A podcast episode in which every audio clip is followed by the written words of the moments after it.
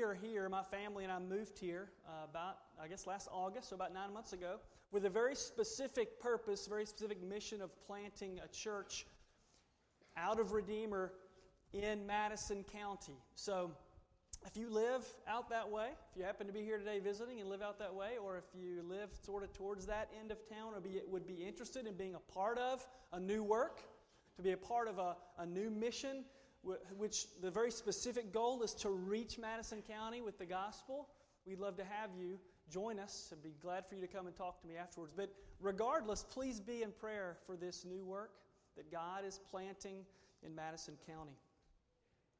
Let me pray for us as we approach our time in God's Word now. Heavenly Father, thank you so much for the privilege as ours now to open your Word. We pray, I pray, that your Spirit, the same Holy Spirit who inspired John to write these words, that he would now come open our eyes and our ears and our hearts that we might see and hear and understand your truth. And I pray that you would apply it to our lives. In Jesus' name, amen. Before we read our text, I want you to use your imagination with me for just a moment. I want you to think about the following scenario. Just imagine um, this, this scenario. What if within your circle of closest friends, one of them were to become sick and extremely sick and receive really the kind of the worst possible diagnosis and prognosis. And, and imagine that you and this circle of friends are gathered to pray for this person who is in the hospital, kind of awaiting the worst possible sort of a situation. And then suddenly, as you're praying, there's a knock at the door, and, and you go to the door, and there is your friend, completely restored. Says, I'm, I'm completely well. It's all, the disease is gone. I'm, I'm fine. What would that be like? What would, what would the environment, what would be the reaction in such a situation? What would it be like? Would, I, I can imagine there would, be, there would be celebration, there would be great joy. Perhaps there would be a sigh of relief, a sort of a,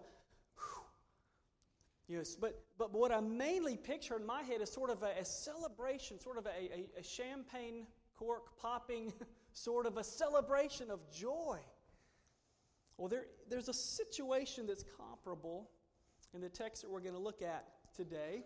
And so if you'll turn with me to John chapter 20, we'll look at that. I'm going to start reading with verse 19. John chapter 20, beginning with verse 19. This is the Word of God. On the evening of that day, the first day of the week, the doors being locked where the disciples were for fear of the Jews, Jesus came and stood among them and said to them, Peace be with you. When he had said this, he showed them his hands and his side.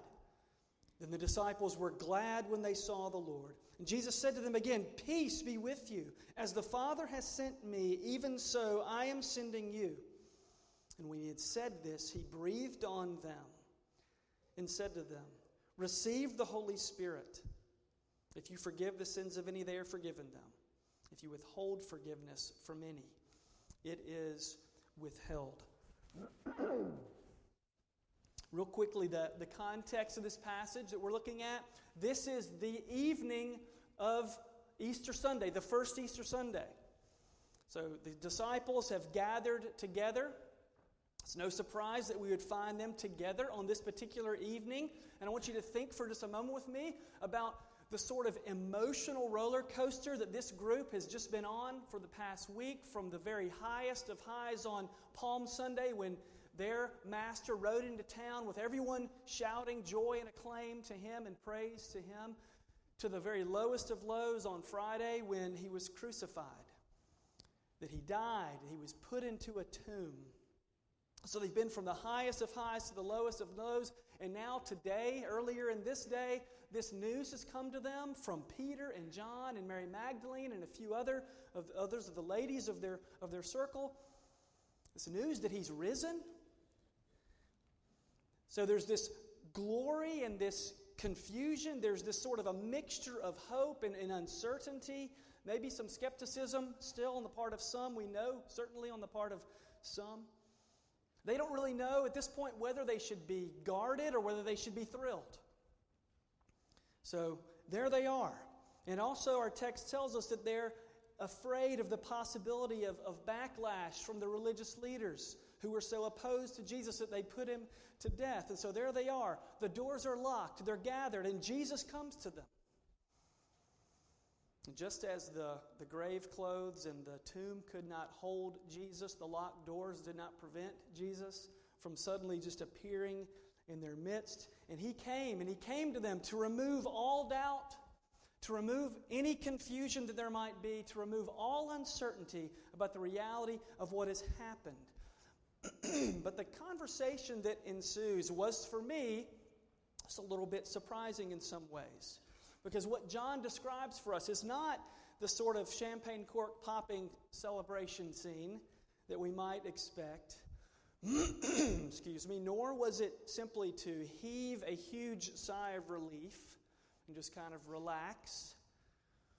Instead, Jesus has some very clear and pointed and succinct words for his friends here. He begins, though, with encouragement.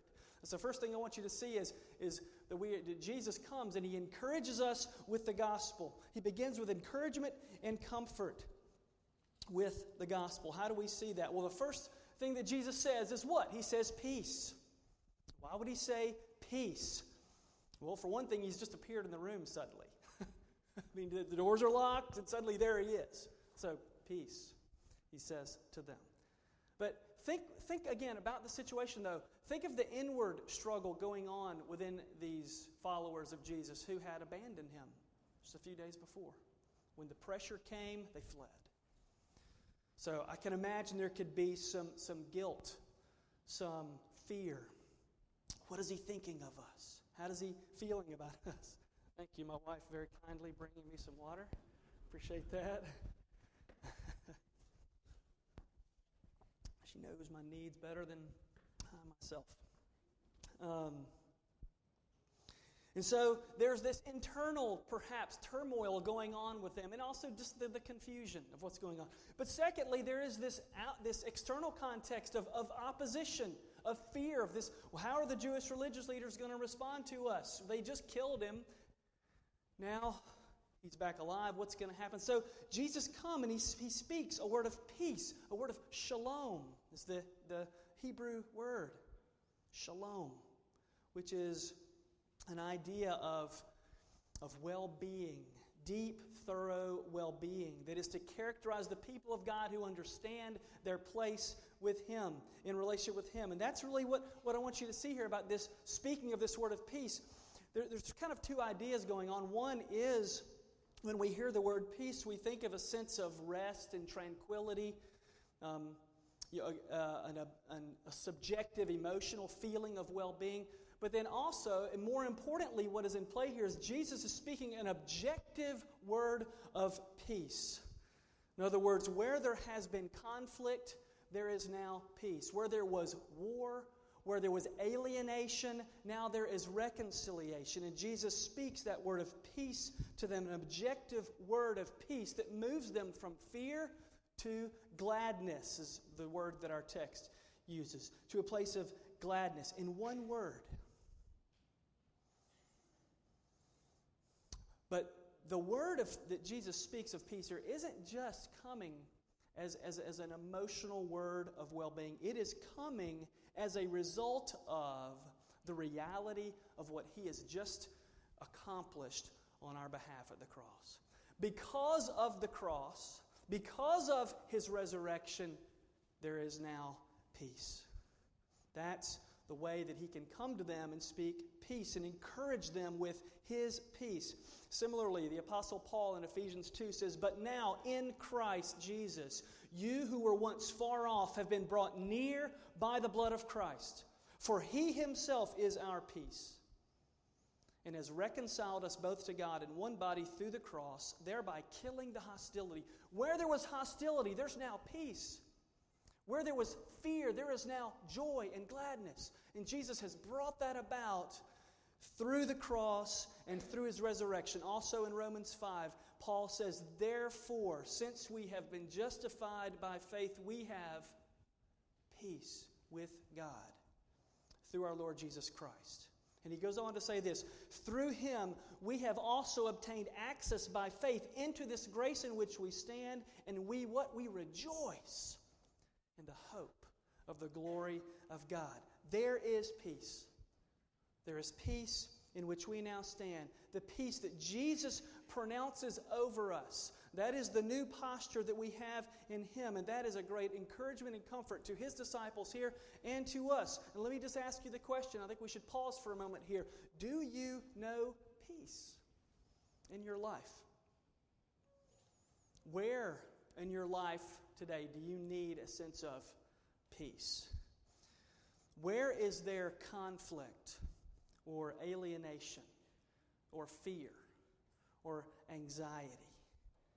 Think about those areas in your own life because I, I can tell you, at least for me, that very often, uh, you know, even as a, follower of Christ, that, that I, as, I look, as I look into my own heart and as I look into the circumstances surrounding me in my life, it feels a whole lot more like conflict or anxiety or fear than it does like peace.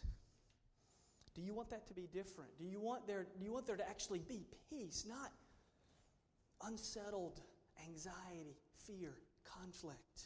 Jesus holds that out to us today. He holds peace out to us by virtue of what he has accomplished at the cross and in his resurrection. Jesus, who said, Come unto me, all you who labor, all you who are heavy laden, and I will give you rest for your souls. That message, that word of hope, that gospel truth based on the finished work of Christ is yours for the taking today. And, and regardless of where you are coming in this room today, where you may find yourself spiritually, I would encourage you to em- embrace the peace that Jesus offers you through faith in Him. So, peace is the first thing that He says. What is the first thing that Jesus does in our text? He says peace, but then what does He do? he shows them his scars. He shows them the holes in his hands and in his side. And John says that seeing that, they were glad. Why are they glad? Well, they're glad because they're having confirmation and, and have now confidence in what I just said, which is that Jesus has finished the work on their behalf. He's completed it. That's why he showed them the scars. He wanted them to see the fact that I've gone to the cross and I bear in my own body the signs of my suffering and death for you. And now I have risen. I'm alive. You can touch me. You can feel me. In Luke's account, Jesus says, Do you have something to eat here? Give me a piece of that fish. And he eats it, showing them that he's real and alive. He's not just some spirit who floated into the room, he's real. He has accomplished the salvation of his people. The glorious work of redemption is complete, it's finished. And so he's confirming for them his victory over sin and death and hell by showing them his scars, the holes in his hands and his side, the grace of assurance and hope has come to them. That's the encouragement that Jesus brings through the gospel. Now what? What next? The things that Jesus says next, to me, are surprising at first glance. There's no sitting back to just sort of bask in the glow of the moment here on the part of Jesus with the disciples. Instead, he immediately says what? He says, I'm sending you. I'm sending you. So here's the first really big, or really the big idea that I want, I want us to take away from this text today. And this brings us to our second point that we're sent with the gospel. And that is that being comforted and encouraged by the gospel and being sent with the gospel are virtually simultaneous in this passage. Being comforted and encouraged with the gospel, excuse me, by the gospel, and then being sent with the gospel are virtually simultaneous in this passage. And you think about, if you look at the text, how much time does, does he give them um, after he confirms the truth of, of, his, of his resurrection, his victory over death? How long does he give him just sort of to enjoy that reality? Maybe a few seconds, and he's right into, so I'm sending you as the Father sent me. When, when you've had a, a really long, hard day or week or month, very demanding, perhaps physically or even or emotionally, you know, what do you want to do? Again, if you're like me, I like to have a chance just to sort of sit back and relax, sort of recover a bit. We sometimes we use the term decompress. I need, I need to decompress. I don't see really any decompression uh, being allowed here by Jesus. We can't allow ourselves, as, as followers of Christ, those of you here who are followers of Christ, we can't allow ourselves the perspective that, that we need to be encouraged for a while first before we can think about being involved in the mission of Jesus. In fact, if that's our perspective, that we've got to sort of be encouraged a while and then later we can do that, we'll never get to it, will we? I mean, there's always going to be enough chaos and turmoil in your life, if you're waiting for that to sort of settle down, it's never going to settle down. You know, as, as a, I've seen this in, in a different sort of context as a pastor, been a pastor for about 20 years now in different contexts, but talking to, um, to young men who are thinking about perhaps asking a young woman to marry him. Oftentimes you'll hear language, well, if I can just sort of get everything just right, I don't feel quite comfortable that everything's the way it needs to be set up yet, um, th- then maybe, then I'll ask her to marry me. Well, there's probably some other issue of fear in play there, right? It's not just needing to get everything in order. And, and, or even sometimes maybe a couple, they're trying to sort out, you know, when should we have children? Well, if we can get a little more established financially. I'm not saying you shouldn't be wise and prudent and, and think through those things. But the reality is we can always come up with excuses, right? Well, I think that illustrates the idea that we don't sit back and wait. We engage from day one, from moment one. As we are being comforted and encouraged by the gospel, we are sent by Jesus with the gospel. The only decompression that I see in, in this text would be decompressing in a very clear and intentional direction, which is out. Think about a, a spring, and you press that, you compress that spring. When you allow it to decompress, it's going to fly in a very specific direction, right? With a lot of force and a lot of purpose. That's the only decompression that I see going on here. That's our release. We are propelled by the gospel, by Jesus, into mission. Uh, what I hear in Jesus here is there's work to be done. I've expended myself completely on your behalf. Now let's go. We don't need a ticker tape parade, a victory party. We just need to go and begin to touch the lives of the people around us who are hurting. There's people to love, there are lives to reach. There's comfort of the gospel to bring to other people. There's encouragement of the gospel to bring to other people. There's the, the rebuke of the gospel that needs to be brought to other people. So we look at verse 21 where he says that even as the Father sent him, so he sends them. The marginal note of the ESV Study Bible is helpful and gets it right, where it says this the culmination of John's entire presentation of Jesus as the one sent from the Father is here. The sent one has become the sender.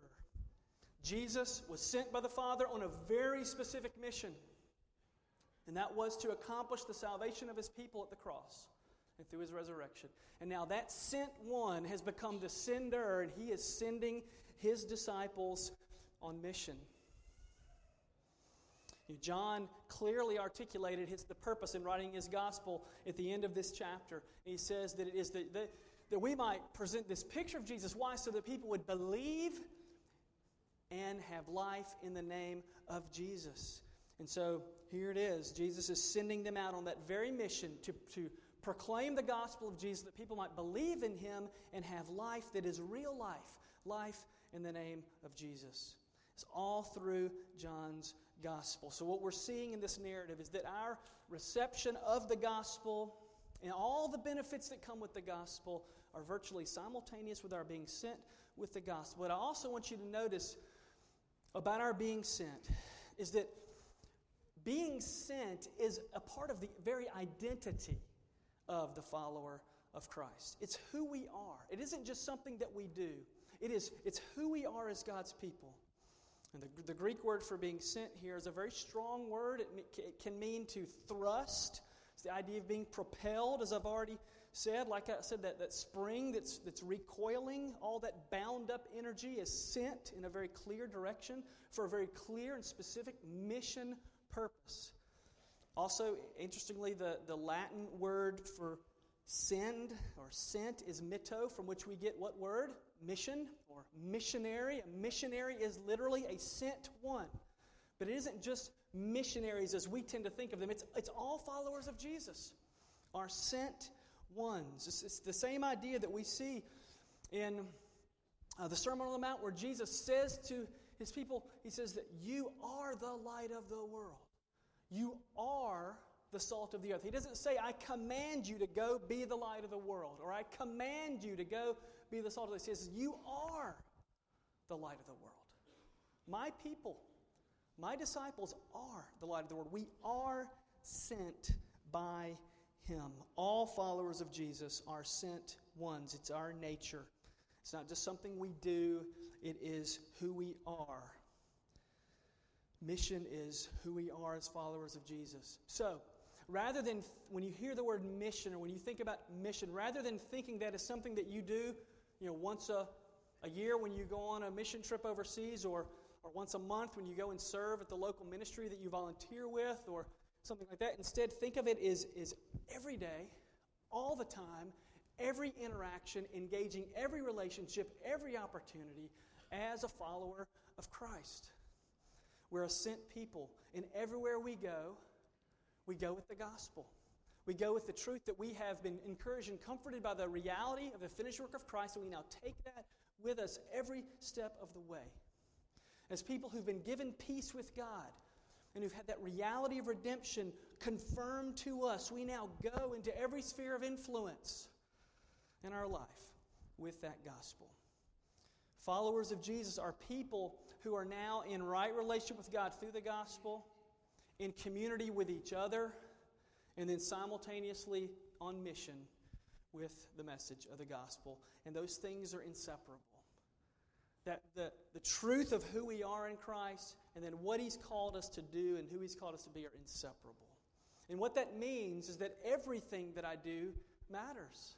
It's not just when I come on to church on Sunday or when I go to the service project on Saturday or when I go serve in the, in the mission on whatever day of the week I do that. But everything takes on significance. It all matters. Jesus sends us. So, mission is the very heart of who we are. I want to elaborate just a little bit more on this as we think about Jesus and how clear he was about the mission that he's sending us on. Because in, in all of the Gospels, he elaborates on that. And I want you to look with me. I'm going to read a few passages, and you can just listen as I read them. But how specific Jesus is about where this gospel is to go, to whom it is to go, and to what effect. In Matthew 24, 14, we read this This gospel of the kingdom will be proclaimed throughout the whole world as a testimony to all nations, and then the end will come. So the end will come only after this gospel has been proclaimed to all nations throughout the whole world. Also in Matthew 28, very familiar to many of you, the Great Commission we call it Go therefore and make disciples of all nations, baptizing them in the name of the Father, and the Son, and the Holy Spirit, teaching them to observe all that I've commanded you. And also in Acts 1, verses 7 and 8, you will receive power when the Holy Spirit has come on you, and you will be my witnesses in Jerusalem and in all Judea and Samaria and to the end of the earth. You'll be my witnesses to the end of the earth, Jerusalem and Judea, and also to the end of the earth. And then finally, in Luke 24, the parallel account of this very passage in John 20 that we're reading today, he says this Thus it is written that the Christ should suffer and on the third day rise from the dead, and that repentance and forgiveness of sins should be proclaimed in his name to all nations, beginning from Jerusalem. So I want you to notice the, the comprehensive language Jesus uses. The whole world, all nations, Jerusalem, which is the immediate city, vicinity, Judea and Samaria, and then to the ends of the earth. Jesus leaves no place, no nation, no people group out.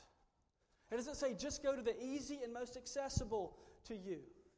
Don't go to the, to the least resistant, where you'll be sure to have success. He says, to all people. And he says, we're to continue to preach this gospel of the kingdom. How long? Until he returns. And what are we to preach and teach? We're to preach repentance and the good news of the kingdom, teaching them to obey all that I've commanded you. This is a very comprehensive message that Jesus has for us. One more thing I want you to see about this mission, though, is the end that's in view, because we get a glimpse of that in Revelation. Listen to Revelation 7. And this is what Jesus has in mind when he sends them and when he sends us. This is the picture that God allowed John to see of what this mission is all about. Revelation 7 9 through 12. I looked, and behold, a great multitude that no one could number from every nation from all tribes and peoples and languages, standing before the throne and before the Lamb, clothed in white robes and palm branches in their hands, crying out with a loud voice Salvation belongs to our God who sits on the throne and to the Lamb. And all the angels were standing around the throne and around the elders and the four living creatures, and they fell on their faces before the throne and worshiped God, saying, Amen. Blessing and glory and wisdom and thanksgiving and honor and power and might be to our God forever and ever. Amen. That is the, the end in view of mission. It's worship of God as the one true living God, the triune God, the only one who is worthy to receive blessing and glory and dominion and power and wisdom. But notice the description of the group a great multitude that no one could number from every nation, from all the tribes and peoples and language. So, that glorious picture, coupled with the comprehensiveness of the mission before us, gives great significance to my little life, my little seemingly insignificant life. Jesus said, No, I send you. Just as the Father sent me. Just as the Father sent me, I'm sending each one of you now. So there is this great privilege that comes with that, but I think if we're honest, it's really overwhelming. If you think about the fact that we are given the task of, of reaching every people from every tribe and language with this comprehensive message of the gospel. That can be overwhelming. In fact, if it's not overwhelming, then you're not thinking clearly about it, not thinking carefully about it. And we've got to be willing to, to look around us and think about what it means and, and where the needs are. To see, I mean, right in your own neighborhoods, in your school, in your office, in your own family, the effects of sin, the crushing brokenness of the fall all around us. Look at that, let it sink in. Then we go with the gospel to all those places. We go in our brokenness, in our weakness, with the, with the gospel to all those places. And we, and we also, as, as a church, ought to be willing to think about the fact that there are still over 3,000 people groups that are characterized as unreached and unengaged. In other words, there are people groups out there that don't have anyone speaking to, of Jesus to them. No one's bringing that good news. They have no access to Jesus. But then there's also those right down the street, right in your neighborhood, right around the corner, in your office, in your school, etc. So, in the case of, of, of all these, we have the opportunity to take the gospel, whether it's difficult or, or easy is not the point. We take the gospel, trusting Jesus to be at work. And it is overwhelming, and it should be overwhelming, and, and you can't do it, and I can't do it, and it is way too much. And that's why Jesus closes this passage out the way he does, because it is too much for us. And so when you look at this and you go, that's too much, it's too difficult, here's what we look at as we close verses 22 and 23. And when he had and when he had said this, in other words, and when he had overwhelmed them with this huge task of being sent, just as he had been sent by the Father, what does he say to them? Look at verse 22 again. He breathed on them, and he said to them, Receive the Holy Spirit. If you forgive the sins of, of any, they are forgiven them. If you withhold forgiveness from any, it is withheld. he immediately takes action on their behalf to encourage and to prepare and to enable and equip them for what seems like an impossible task. He breathes on them. It sounds a little bit strange to us, but the word breath in Hebrew, ruach, literally in spirit, it's the same word that we see in Genesis 2 where, G, where God breathed life into Adam. It's Jesus, it's God breathing the Holy Spirit onto them. It's a picture of the coming of the Holy Spirit. It's a foreshadowing, an anticipation of the day of Pentecost when the Holy Spirit was poured out on His people so they would have power to, to go and to preach the gospel, so that lives could be changed by the power of the gospel. And so Jesus doesn't just overwhelm us with a, a difficult task, He equips us Himself for that task by breathing His Spirit on us, by giving us, blowing His Spirit onto us. And then He also gives us authority. He talks about forgiving sins. You and I have no authority in us to forgive sins, but He has given that authority in the preaching of His Word, in the proclamation of His truth, in the telling of the gospel to forgive sins. I'll just ask you, as I ask myself, do you need forgiveness today? Do we not all need forgiveness? We have that message to hold out to people who are feeling crushed under, the, under guilt and condemnation. Whether they're really even maybe at times in touch with the fact that they're feeling crushed under guilt and condemnation, the reality is we are apart from Christ. And he says we go with the gospel, which is forgiveness, bringing forgiveness. So the result of the gospel empowerment is equipping us to go as God's people wherever He sends us. So, for us, coming off the spectacular high of Easter, our celebration of Easter a week ago, and remembering the death of Christ on our behalf anew and afresh and, and His resurrection. And, and any time we revisit the cross, what is the result to be? It is that we are propelled, that we are thrust, that we are launched, that we are shot out of a cannon, whatever metaphor works for you, with that gospel to take it to those in our spheres of influence. And think of it this way Is it possible that we could look at what the reality of all that Jesus has done for us and then just sit there? Then just sit there with that truth. No. We take that to the world. So let me just close this out. First of all, speaking to, to some here who may be not believers or not sure where you stand spiritually, and if that's where you are, we're so glad that you have come here today. Now, you may be sitting here listening to this and offended at the very idea that these followers of Jesus would come out seeking you as, as some sort of a mission, like a mark on a mission. Um, that's not the way we view it. We're coming with the love of Christ to offer hope to those who need it. And I hope that today, perhaps in a new and a fresh way, you've seen a need for peace, that you've recognized a need for peace, peace with God, and that that peace can only be found in Christ. Are you willing to consider today how serious Jesus is about having you as his child? That he'd be willing to go to the cross, die in your place, be raised from the dead, and then send his followers to take that love of Jesus to you. And for those of us here who are followers of Jesus, so often our engagement in mission is anemic could be for a number of reasons. There's a few possibilities. One is we do sometimes, I think, want time to sort of get ready and get strengthened and get encouraged and get comforted before we go. We've seen in our text that Jesus doesn't give us that, that uh, opportunity. I think also sometimes we forget the reality and the, and the personal implications of the gospel and that we have that hope to offer to the world. Um, sometimes we're hesitant or afraid because we don't understand that we're sent with Jesus' authority, with His power, not our own, and that He's going to draw people unto Himself. But my question to, to myself and to you we, would, we, would, be, would we be okay today with just enjoying these benefits for ourselves, or will we respond not in fear, but in hope and take the gospel to the world around us? And look at your life. Does your life reflect the priority of mission? the decisions you make?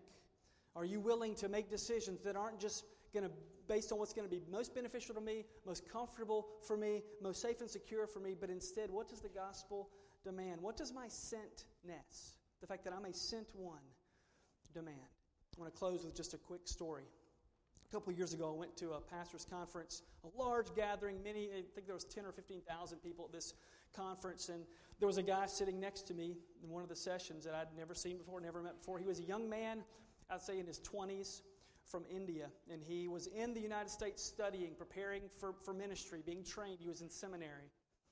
And he was describing where he came from. He showed me pictures of his children, a two and a half year old and a six month old, beautiful, precious children. And he's describing a context where the particular area where he's from is very hostile to the gospel.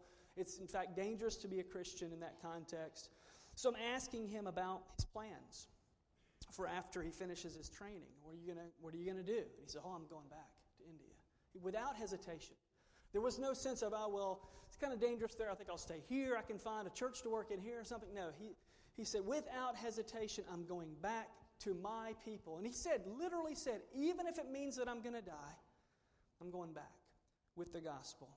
I can't be stopped by risk or, or danger to me because there are people that need the gospel. What about us? What about us even today? Let's pray. Father, we thank you so much for your determination and commitment to have a people for yourself. So determined that you sent your Son, the Lord Jesus Christ, to come and to live and to die in our place. That you raised him to life, victorious over sin and death.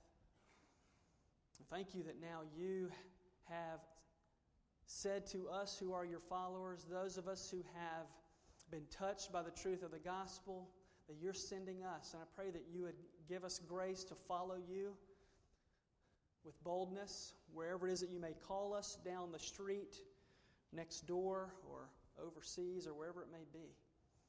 To live the gospel and to speak of the gospel, to preach the gospel. In Jesus' name we pray. Amen.